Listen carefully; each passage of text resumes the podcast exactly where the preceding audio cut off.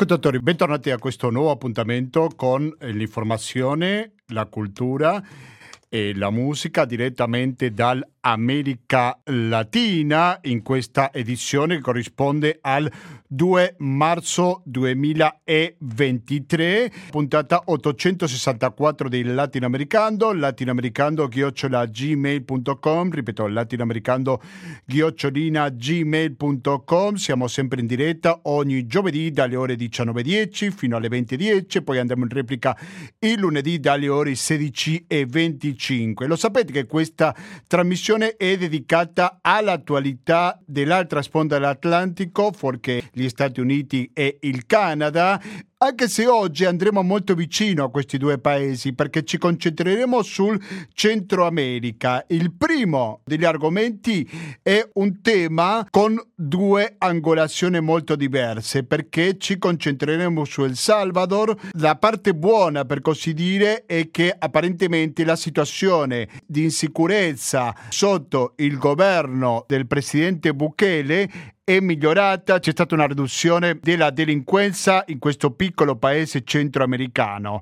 La parte negativa, molto negativa direi, è che il costo di violazione dei diritti umani è molto alto e la novità è che sono arrivati nella carcere che il governo del Salvador presenta come la più grande di tutta l'America, niente più, niente di meno, ben 2000 barras, ho detto anche pandilleros, che sono arrivati a questo carcere carcere che il governo di Bukele lo presenta come modello con tutta la tecnologia di massima sicurezza e tutto quanto. Quindi andremo a capire di cosa si tratta questa mossa da parte del governo di Bukele.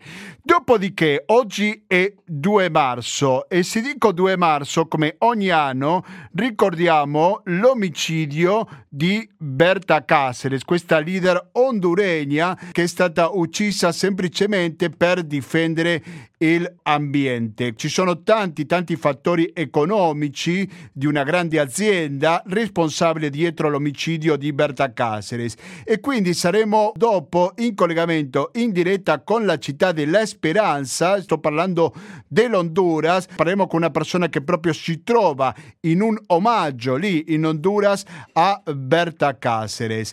Il terzo argomento ci collegheremo con il Messico per la richiesta di detenzione degli Stati Uniti ad un ex ministro messicano è stato accusato di convivenza con il narcotraffico, in particolare con il molto conosciuto Chapo Guzman.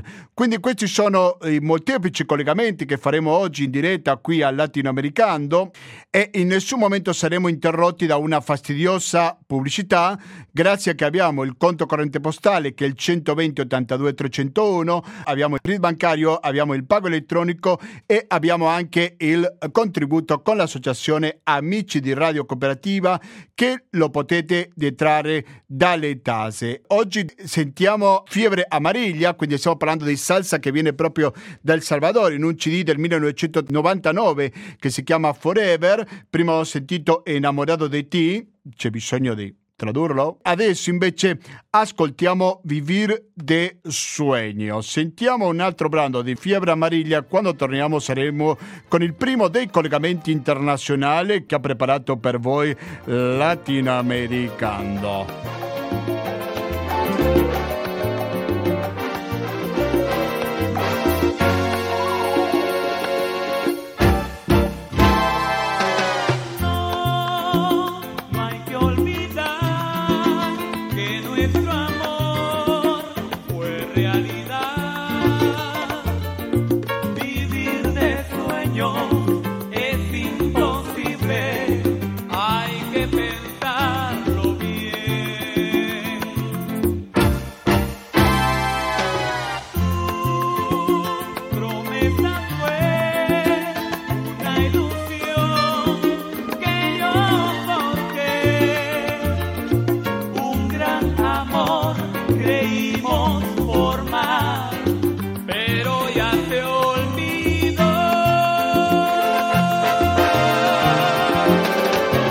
Vivir de Sueños è la canzone che stiamo sentendo del gruppo Fiebre Amarilla che viene del Salvador.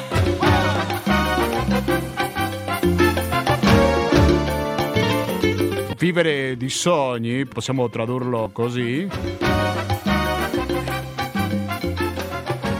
Quello che sicuramente non è un sogno è quello che stanno subendo almeno alcuni prigionieri El Salvador perché sono stati incarcerati da parte del governo di Bukele, non senza scandalo, eh, perché ci sono gravi violazioni dei diritti umani, però per parlare su questo io credo che è importante parlare con una persona che sta seguendo da sempre questo caso, quello che sta succedendo in Salvador, che ha fatto delle inchieste. Sto parlando della giornalista, della collega Caterina Morbiato. Caterina Morbiato, buonasera e bentornata al Latinoamericano. Buonasera Gustavo, eh, grazie per questo, per questo invito. Grazie a te per accettarlo, Caterina. Ca- anche per noi è un piacere ascoltarti. Caterina Morbiato è una giornalista di origine padovana che si trova nel Distrito Federale del Messico in questo momento, ma segue da vicino quello che sta succedendo in El Salvador. Caterina, prima stavo raccontando agli ascoltatori che da una parte abbiamo il lato positivo, se così possiamo chiamarlo, di una riduzione dei casi di insicurezza, di omicidio e tutto quanto quanto El Salvador, però il prezzo che sta pagando per quanto riguarda i diritti umani è molto alto. Me lo confermi questo che ho detto? Sì, esatto, Gustavo. Difatti questo diciamo che è è il, principale problema, il principale dubbio che continua eh, ad essere ben presente ormai da quasi un anno eh, nel paese, ovvero da quando eh, è stato instaurato lo stato di emergenza il 27 marzo del 2022. Sicuramente da un lato questa politica eh, di mano dura, quindi forte, quindi repress- di repressione del governo ha portato determinati risultati che non si erano mai visti eh, in El Salvador prima di, di, di oggi, ovvero la, eh, quasi lo smantellamento totale delle gang locali, in particolare della Mara Salvatruccia eh, 13 e del barrio 18. Eh, Effettivamente vari um, reportage, varie uh, inchieste giornalistiche locali hanno confermato ultimamente, appunto nei primi mesi del 2023, eh, la disarticolazione di, queste, di, questi gruppi criminali eh, con appunto eh, ricerca soprattutto nelle comunità e nei quartieri eh, che negli ultimi vent'anni sono stati sottomessi al, al potere, al controllo eh, di, questi, di queste organizzazioni criminali, ora sembrerebbe che appunto eh, questi gruppi non siano più presenti e non stiano più eh, esercitando le violenze che hanno esercitato per, per decenni, tra questi soprattutto l'estorsione, eh, ma anche omicidio e, e, un controllo territoriale ferreo. A quanto pare le cosiddette pandiglias, ovvero le gang, non sarebbero più presenti in gran parte del territorio salvadoregno. Questo però, come giustamente hai detto, eh, un, un, ha, ha, un costo molto molto alto e eh, questo costo ha a che fare con i diritti umani, con eh, l'integrità dello Stato democratico eh, che si stanno pian piano eh, riducendo, anzi velocemente riducendo perché nel giro di un anno diciamo che il Paese eh, si trova comunque davanti a una crisi umanitaria per quanto riguarda la questione dei, dei, del rispetto mm. dei diritti umani. Allora, una politica, Caterina Morbiato, sicuramente molto discussa anche da parte di altri presidenti, sto pensando al caso di Gustavo Petro, il presidente colombiano, che ha detto guarda che l'insicurezza si combatte con l'istruzione, con l'università, lottando contro la povertà e tutto quanto e non incarcerando così tanta gente. Volevo dire anche che Il Faro, che è il primo quotidiano latinoamericano online, o almeno così si presenta, ha fatto un'accusa molto precisa, che il governo di Bukele avrebbe protetto il vertice di Marras 13 che è perseguita dalla parte della giustizia degli Stati Uniti. Quindi mi sembra che questa è una cosa molto chiara perché apparentemente hanno detto va bene non faccio l'estradizione verso gli Stati Uniti ma tu in cambio devi stare calmo, devi abbassare un po' di omicidi, violenze e tutto quanto. Quindi che commento possiamo fare al riguardo Caterina? Certo. Certo, eh, difatti bisogna appunto, perché questa non è una semplice coincidenza, ehm, i, le immagini del, del, primo tra, del trasferimento prime, dei primi 2000 eh, reclusi nel nuovo carcere, questo mega carcere che è stato costruito nel giro di sette mesi, le immagini che eh, sono state diffuse dal governo del Salvador sono state appunto diffuse eh, il 24 febbraio, quindi la settimana scorsa, e giusto un giorno prima il Dipartimento di Giustizia degli Stati Uniti ha reso pubbliche eh, le accuse eh, verso appunto due ehm, importanti esponenti del governo di, di Nayib Bukele che avrebbero eh, partecipato in um, determinati negoziati con i leader della Mara Salvatruccia uh, 13 durante uh, ben due anni, ovvero dal 2019 al 2021, sarebbero stati coinvolti appunto in queste eh, negoziazioni con, con, i leader delle gang per poter appunto stabilire uh, un, una diminuzione uh, dei, degli omicidi e della violenza nelle strade a cambio uh, appunto di certi privilegi e di una stabilità per, per, i leader delle gang e quindi anche di una stabilità per, per il governo. Questi negoziati non sono nuovi, nel senso che ehm, questa forma di relazionarsi con eh, le gang è stata adottata anche da, da governi precedenti a quello di Nayib Bukele e ehm, anche nel caso di, di, di anteriori governi ehm, la stampa locale ha, ha, sempre condotto inchieste per appunto eh, rivelare quello che stava succedendo tra eh, gli esponenti del governo e determinati leader delle, delle gang. Anche nel caso di Bukele questo è stato fatto con delle inchieste rigorose, eh, che in particolare sono state poi diffuse a maggio dell'anno scorso.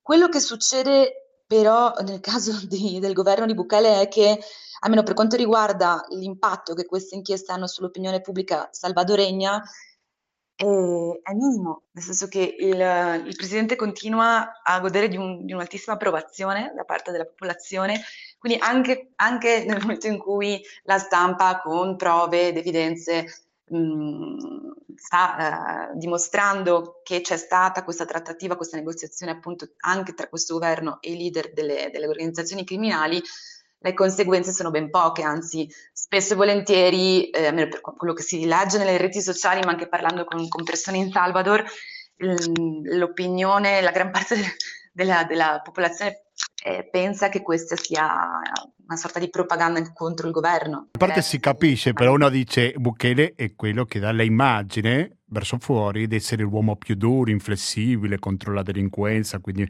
magari colpisce di più rispetto a se avessi fatto un governo più disposto al dialogo, no? Ma mm, che il dialogo credo che non ci sia mai stato realmente con, un eh. dialogo democratico con le, con le gang in Salvador non c'è mai stato, bisogna comunque anche ricordare che eh, questa mano dura, questo, questo, tipo di politica che, portato, che sta portando avanti il, il, governo Bukele non è nuova, nel senso che anche i governi eh, precedenti hanno sempre preferito ehm, rinchiudere eh, le persone, quindi incarcerare abbondantemente. Eh, bisogna anche ricordare che durante il governo di Salvador Sánchez Serén, quindi eh, un governo diciamo, del, che potremmo definire di una certa sinistra, a suo tempo eh, aveva per esempio promosso una politica di, quasi di silenzioso sterminio. C'è stato un periodo in cui alla Polizia Nazionale Civile era stata data la, così che appunto la, il via libera per poter uh, uccidere tutte le persone che, che uh, parte delle, delle, gang o che in teoria erano parte delle gang, questo è avvenuto, se ricordo bene, stiamo parlando del, degli anni tra il 2015 e il 2017, quindi diciamo che il Salvador non è, non è, non è questo tipo di politiche non sono nuove. Nel, nel, contesto salvadoregno, quello che ha fatto Bukele però è appunto aumentare a dismisura il numero delle persone incarcerate, incarcerando eh, sen- senza dover avere un motivo evidente per giustificare appunto eh, la cattura. Arrivando a questi numeri incredibili che comunque sono, danno i brividi, in un anno avrebbero, avrebbero detenuto, ehm, incarcerato circa 65.000 persone, cosa che appunto eh, non si era mai, mai vista nel paese. E in questa maniera per ora è riuscito a uh, far quasi del tutto sparire dalle strade, uh, quindi dallo spazio pubblico, uh, le persone che facevano parte delle, delle gang. E poi però, ma incarcerando comunque anche un sacco di persone innocenti. Questo, eh, ecco, questo, questo, è un altro dei prezzi sicuramente che sta pagando la società salvadoregna da questa misura, anche pensando che nel 2024, corregge se mi sbaglio, Caterina, saranno le elezioni, giusto? Certo. E, ehm, Detta ciao, così sembra che non ha tanti rivali Bukele. Per ora, per ora non si vedono no, nello scenario. Non so se c'è eh, un'opposizione attiva no. a questo governo, magari non ha tanta per forza. Ora, per ora non sembra, non sembra esserci un'opposizione forte.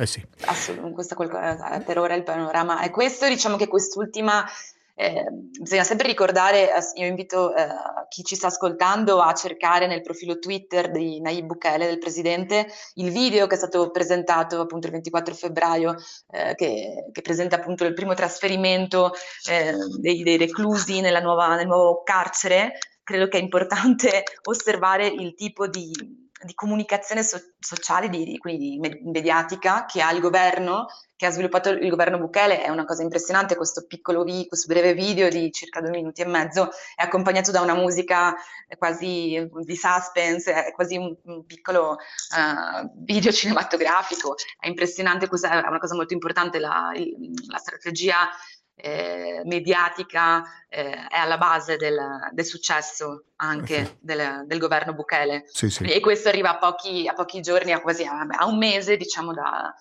compers- da, da, da un anno dell'instaurazione del, dello stato di emergenza. E questo ovviamente mh, gioca a favore della figura, della figura autoritaria, ma eh, benevola, diciamo, di Salvatore. De, del presidente. Il Salvador del Salvador, facendo un gioco di parole, io ringrazio tanto.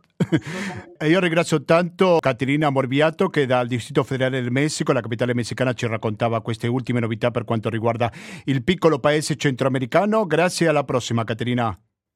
Grazie a te Gustavo. Ciao, Un saluto, era Caterina Morbiato che ci raccontava, credo molto chiaramente, quello che sta succedendo in El Salvador e uno degli altri temi che trattiamo oggi è l'omicidio di Berta Cáceres, perché proprio oggi si compiono sette anni di questo omicidio di violenza contro un esponente del popolo originario, il popolo Lenca nel suo caso, una situazione che è molto difficile, dico velocemente per una questione di tempo non approfondita approfondisco, però c'è stato un altro omicidio questa settimana in Ecuador perché per un conflitto petrolero apparentemente è stato ucciso un leader della CONAIE in Ecuador, il suo nome è Eduardo Mendua, però adesso ci importa, ci interessa, ci concentriamo sulla questione dell'Honduras ed è per questo che proviamo a fare il collegamento con La Speranza, dove si è prodotto l'omicidio contro Berta Cáceres del 2 marzo 2016 e da questa città ci risponde il giornalista Giorgio Trucchi. Giorgio Trucchi, buonasera e bentornato al Latinoamericano. Buonasera, ciao Gustavo, ciao a tutti gli ascoltatori. Grazie mille per la tua disponibilità. Tu ti trovi a Speranza, ti chiedo di diventare un po' gli occhi dei nostri ascoltatori. Cosa è che vedi intorno a te, Giorgio? Allora, eh, io mi trovo al centro di Amistà Utopia, che è un po' il centro culturale nella zona rurale della città di Esperanza, nella parte nord occidentale dell'Honduras. Da circa un tre ore è iniziato il, l'atto, questo momento così importante del settimo anniversario del, dell'assassinio, dell'omicidio eh, di Berta Cassere quindi ci sono già stati eh, la lettura e il posizionamento sia del COPIN che l'organizzazione di cui Berta eh, è stata cofondatrice circa 30 anni fa, quest'anno il COPIN, compie, il COPIN compierà proprio 30 anni eh, di vita e c'è una grandissima partecipazione, ci sono eh, delegazioni della popolazione elenca un po' di tutto il paese eh, che è arrivata fino a qui per presenziare a questo momento. Eh, sono arrivate anche autorità eh, del nuovo governo come il ministro della presidenza più eh, vari personale del corpo diplomatico di, eh, di vari paesi eh, qui, qui, in Honduras e eh, è un momento molto forte. No? È stato la mattina, sul mattina presto è stato fatto un atto cerimoniale eh, delle popolazioni lenca con sia eh, foto, ricordi, la gente che eh, ricordava tutto quello, il lavoro eh, che ha fatto Berta eh, durante la sua vita, ma soprattutto ricordando eh, quello che Berta continua a fare nonostante sia stata assassinata, cioè il suo pensiero, eh, i suoi ideali, la sua voglia di porre fine a un modello depredatore come il modello capitalista estrattivista che sta distruggendo questo paese,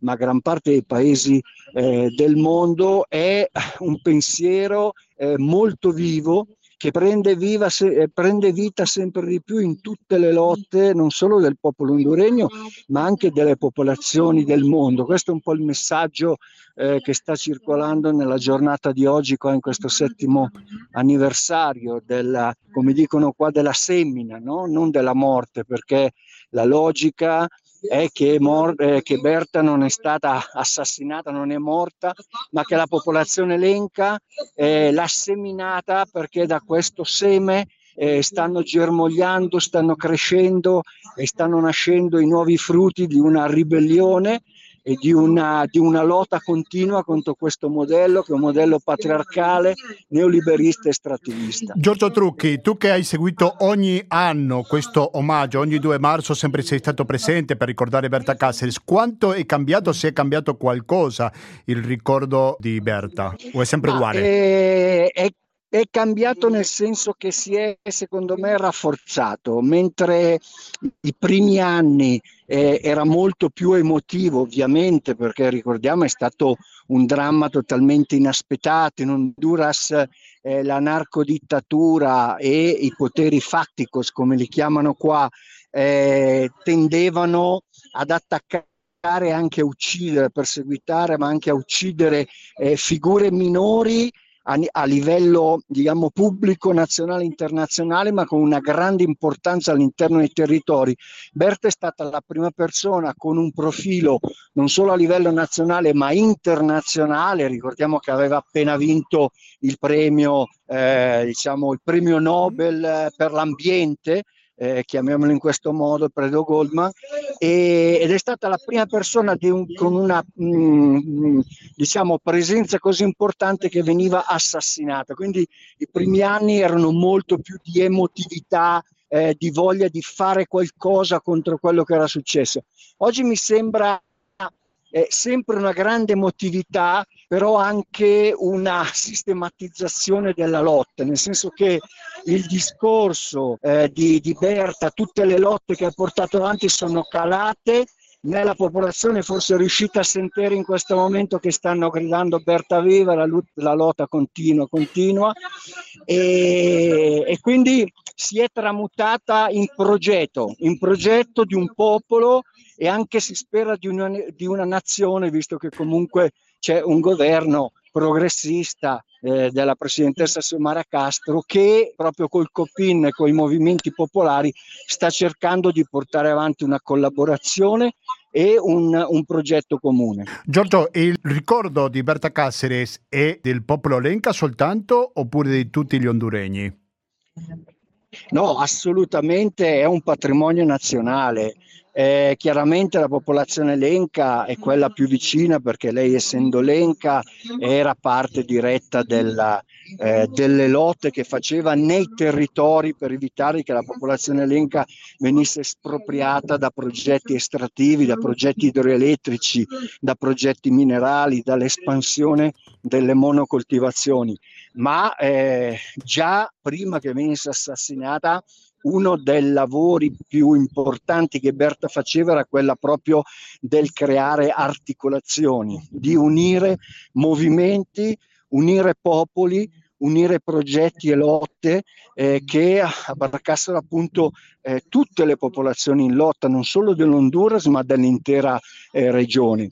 Questo, eh, proprio per questo oggi c'è una presenza variegata, ci sono le popolazioni nere garifone che vengono dalla costa atlantica, ci sono popolazioni de, di varie estrazioni, di varie etnie che vengono qui, ma proprio perché era proprio, eh, quando ho detto un patrimonio comune, un patrimonio nazionale, era proprio questo, cioè l'unità l'articolare lotte perché è l'unica forma per far fronte a dei poteri che sono giganteschi, che hanno ancora una fortissima incidenza in Honduras nonostante ci sia stato un mm. cambio di governo e questo credo che sia il, ehm, l'eredità più importante, no? tra le più importanti che lascia Berta, mm. l'articolazione, mm. la necessità dell'unità, dell'articolazione delle lotte, Ora, anche nella diversità. Mm, sì, sicuramente. Allora, prima di salutarci, Giorgio, possiamo fare un brevissimo ripasso per quanto riguarda l'attuazione della giustizia, perché hanno trovato gli autori materiali, ma mancano ancora gli autori intellettuali, i veri mandanti di questo omicidio, giusto? A che punto siamo? Esattamente, esattamente.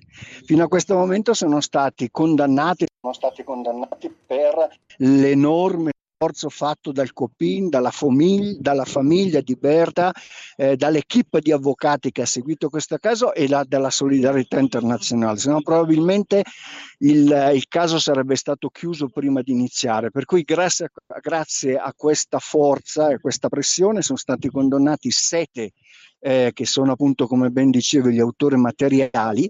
L'anno scorso è riuscito ad arrivare a una condanna eh, di Castiglio, che è un ex militare, ex presidente dell'impresa che gestiva questo progetto idroelettrico eh, contro cui lottava Berta il, il Copine, per cui è stata uccisa, è stato condannato e lui era un po' l'anello di congiunzione nella catena criminale che ha orchestrato l'assassinio di Berta, era un po' l'anello di congiunzione fra eh, le, gli esecutori materiali e i veri mandanti.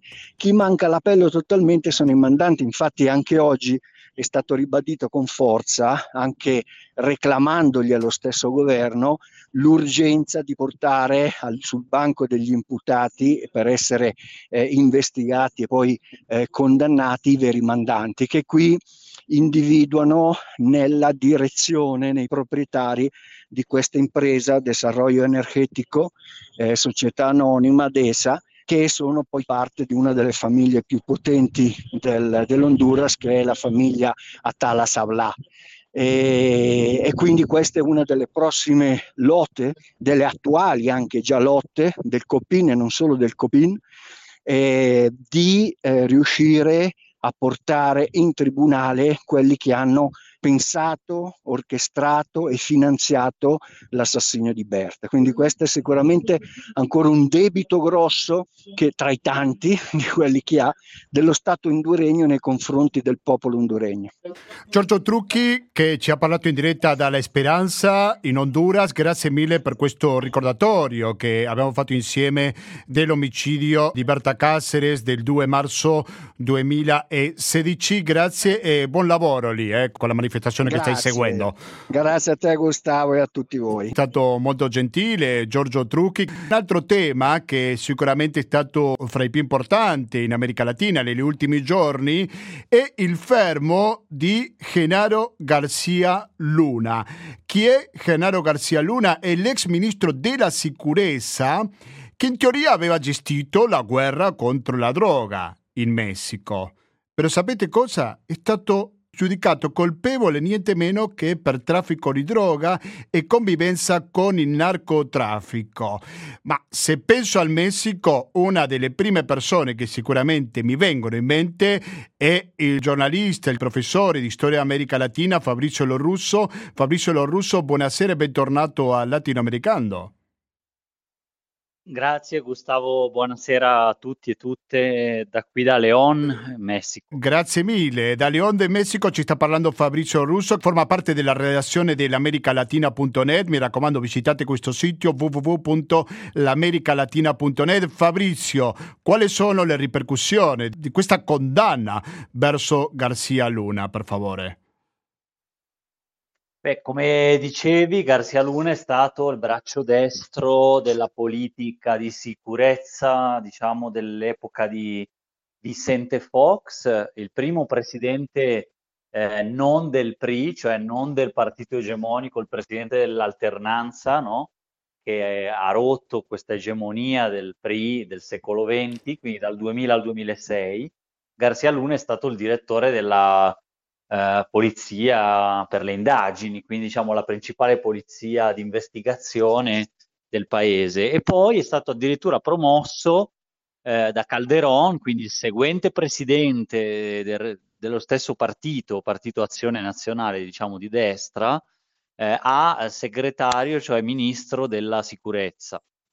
E le ripercussioni quindi eh, che si attendono, ma che ancora non sono arrivate in modo formale, eh, sono nei riguardi di tutti i funzionari pubblici che più strettamente hanno collaborato con Garcia Luna e anche eh, rispetto ai suoi superiori, cioè quindi allo stesso presidente, che è il capo del governo in Messico, eh, Calderón eh, in particolare, eh, che è corresponsabile di una politica eh, che ha portato alla militarizzazione della sicurezza pubblica e eh, a centinaia di migliaia di vittime mortali, quindi omicidio e di sparizioni forzate in tutto il paese. Chiaramente l'unica causa non è quella della politica di sicurezza di quel governo, esistono molti fattori per questo boom, questo nuovo ciclo di violenze, però senza dubbio eh, una parte importante di quella responsabilità è stata lasciata in mano,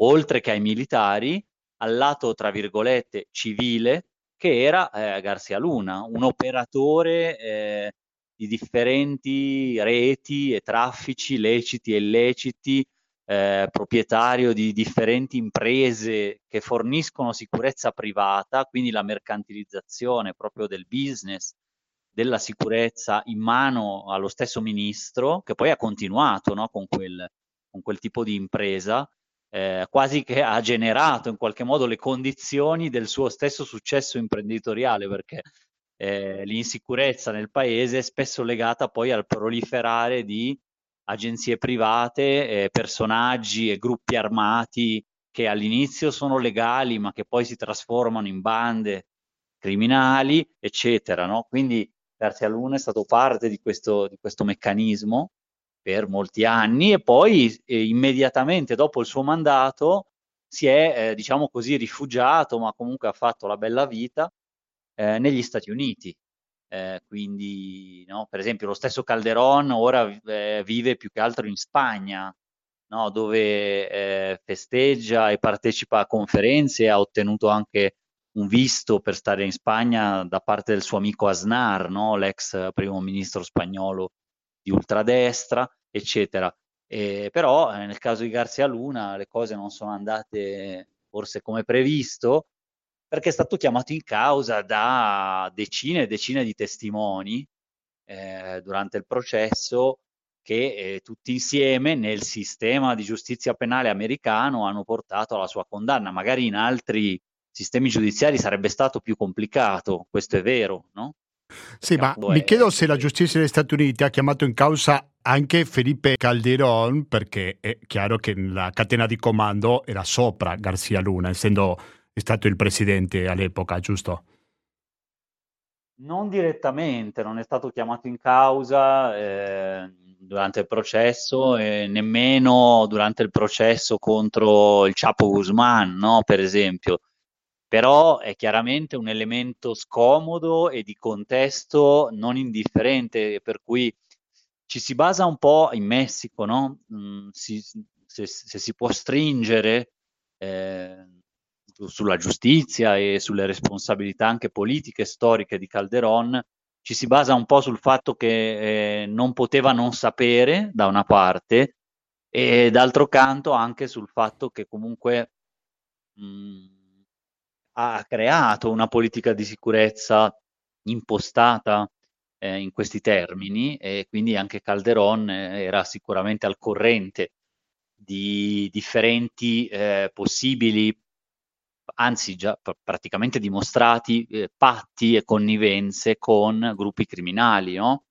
Sì, sì, sì, allora, mh, eh, da una parte rivela uh, in modo un po' più contundente, ecco, il processo, questi vincoli. D'altro canto c'è anche una narrativa americana dietro a questo, eh, soprattutto creata dalla DEA, che non è che sia falsa, ma che interpreta il Messico e il narcotraffico in Messico in un modo, eh, come dire, un po' unilaterale, nel senso che eh, intanto non considerano mai i trafficanti, i contrabbandisti, i trafficanti eh, statunitensi, nonché la responsabilità delle dogane e di tutte le autorità eh, che partecipano, tra cui il settore privato eh, in Nord America, in America, eh, che ricicla eh, il grosso di questi capitali, no?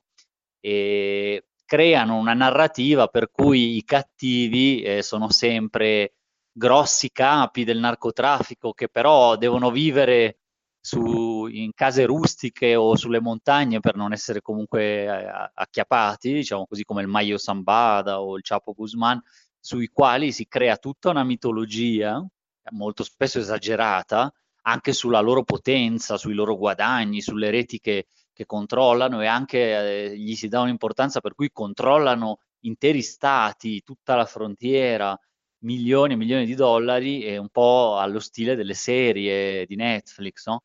E invece la realtà è molto più complessa da una parte, quindi sembrerebbe che questi capi corrompano addirittura fino alle sfere più alte del governo e possano tenere in scacco tutte le forze armate e un paese da 130 milioni di abitanti come il Messico, eccetera. E questa è un po' la retorica che passa uh, su questi mh, processi, no? dopo questi processi, che è un po' l'idea che propone la DEA e che in generale abbiamo nel resto del mondo. Invece è più complesso, nel senso che in generale negli ultimi 50 anni, ma anche negli ultimi 100 anni, lo Stato messicano ha sempre cogestito il business delle droghe e ha cogestito ehm, l'amministrazione della violenza, come si dice. Cioè, eh, chiaro, prima lo faceva in modo più unitario attraverso il partito egemonico e con una realtà che non era quella della globalizzazione no? e dei gruppi così armati come ci sono adesso, eh, con, no, eh, con, lo sfruttamento anche di altre risorse minerarie, agricole, con le multinazionali. Chiaramente è più complicata la situazione oggi, però in generale ci si dimentica che è sempre stato un business anche bilaterale, per cui durante la guerra del Vietnam, durante la guerra mondiale, durante la guerra d'Iraq, no? eh, gli Stati Uniti hanno sempre avuto bisogno di incrementi eh, negli oppiacei, nella morfina, anche da parte dei cartelli o gruppi messicani e eh, gli Stati Uniti oggi sono anche il primo mercato legale di consumo di derivati dell'oppio e di prodotti, tra l'altro anche legali, cioè quindi prescritti dai dottori, oppure prodotti legali derivati dalla marijuana, che è legale in più di 10 stati, no? Quindi eh, esiste questo, questo, stacco su cui si riflette poco. Una delle accuse contro Genaro Garcia Luna era che apparentemente, ma correggimi se ho l'informazione sbagliata, Fabrizio Russo, avrebbe protetto Chapo Guzman contro altri cartelli della droga, come una scelta da parte, quindi io proteggo te e attacco agli altri, è così questo? Sì, allora, fino a un certo punto le testimonianze parlano di questo, il processo negli Stati Uniti, se diamo credito al sistema statunitense, eccetera, eh, diciamo che mostra eh, esattamente quanto tu dici e, ed era stato già, e quindi tendenzialmente sì, eh, era stato anche mostrato da reportage giornalistici già dagli anni 2010, no? per esempio Annabelle Hernandez, Los Señores del Narco e altri libri che non sono stati smentiti, no? non sono stati usati dal potere giudiziario o dai procuratori magari direttamente, quindi non hanno provocato qui in Messico una serie di processi o maxi processi addirittura che sarebbe ancora più importante avere un processo di questo tipo, però non, non ci sono. Eh, però ecco, a livello giornalistico e poi eh, negli Stati Uniti hanno confermato questa versione no? di favorire un gruppo su un altro, ma penso che il punto sia più strutturale, nel senso che non è una grossa novità, eh, nel senso che più che favorire un gruppo o un altro, lo Stato messicano, sebbene frammentato no? in, in, tanti poteri più locali, governatori, gra- differenti gruppi di polizia, eccetera, ha sempre cogestito ehm, da una parte alcune attività tra il legale e l'illegale, tra cui il narcotraffico, e ehm, anche la gestione proprio dell'amministrazione della violenza, come dicevo prima, in differenti momenti della storia. E quindi eh, il governo di Calderon ha, dato un, ha fatto diciamo, un salto di qualità, nel senso brutto della parola, ma nell'uso della forza in generale, nel riutilizzare eh, in modo massivo, massiccio i militari per riconquistare aree di sovranità, eccetera, anche nella, propria, nella stessa relazione dei governi e di questi apparati con eh, i trafficanti, no? Di, di, di diverso tipo.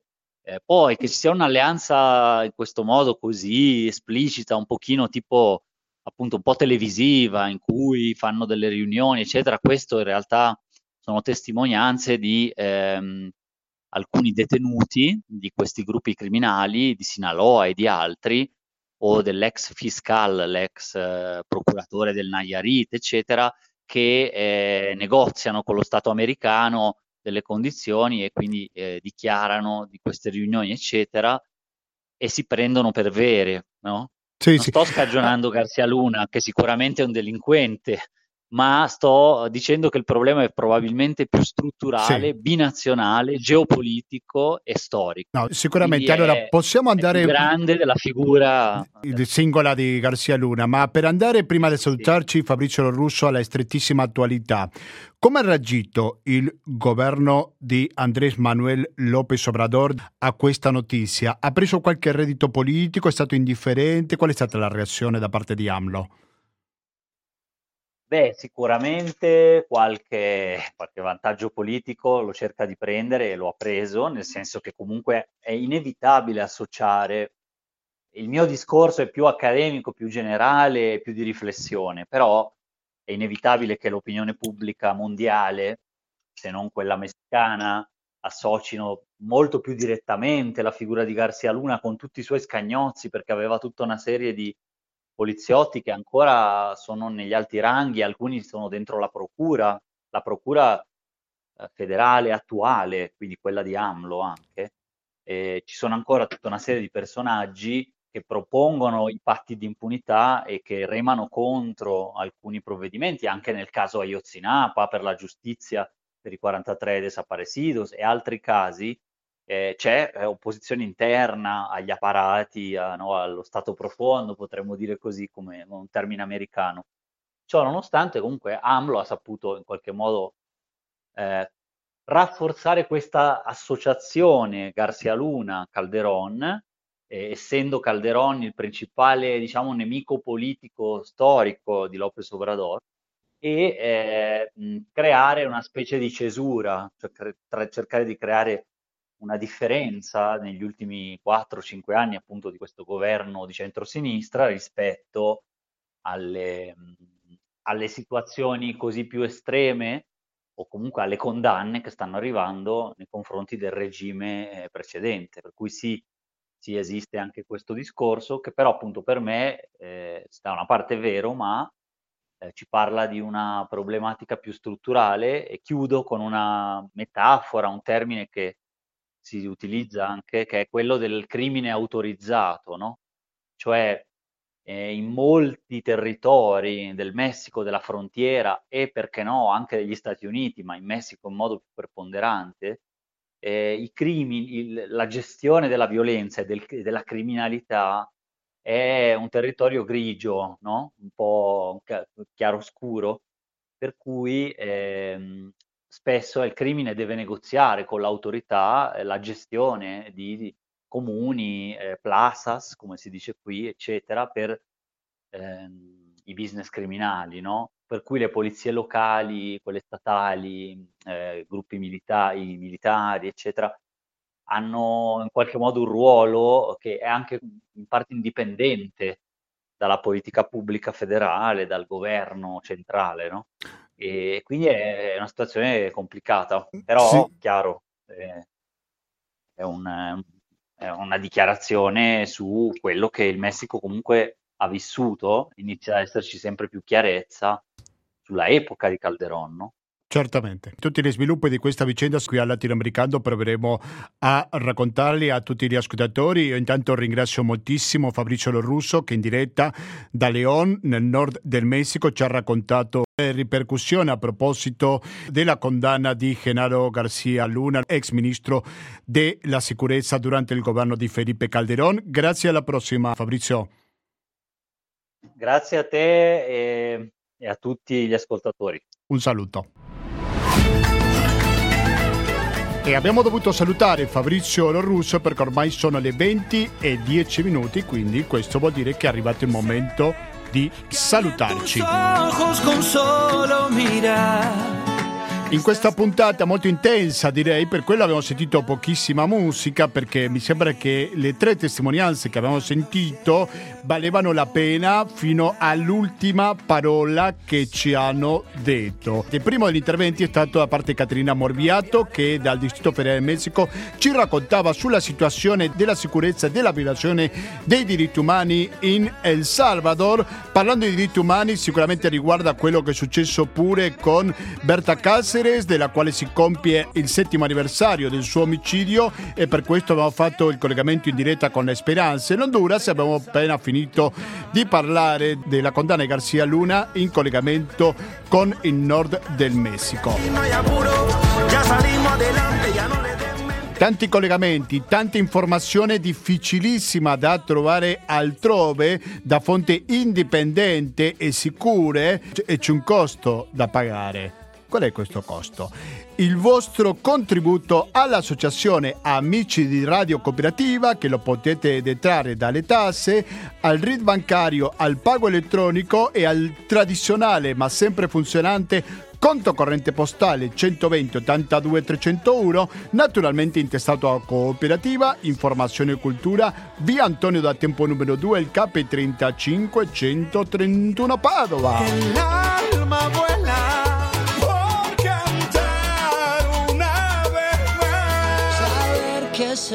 Ah, io non so cosa state per fare da questo momento in poi, ma di sicuro che lo fate in compagnia di Radio Cooperativa, perché fra poco sentiremo un intervallo musicale che andrà avanti fino alle 21.30, dopodiché sarà il momento di ascoltare Internotte che andrà avanti fino alla mezzanotte e dopodiché sentiremo tutte le repliche odierne a partire dalla rassegna stampa.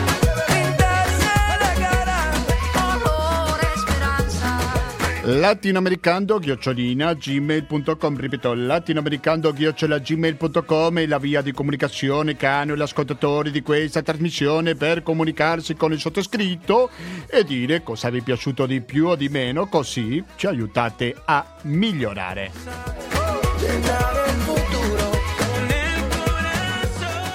Ho detto le trasmissioni che seguono se ci ascoltate in diretta il giovedì dalle 19.10 fino alle 20.10. Se invece ci avete ascoltato in replica il lunedì dalle ore 16.25, fra poco ascolterete Economia e Società con la voce di Gabriele.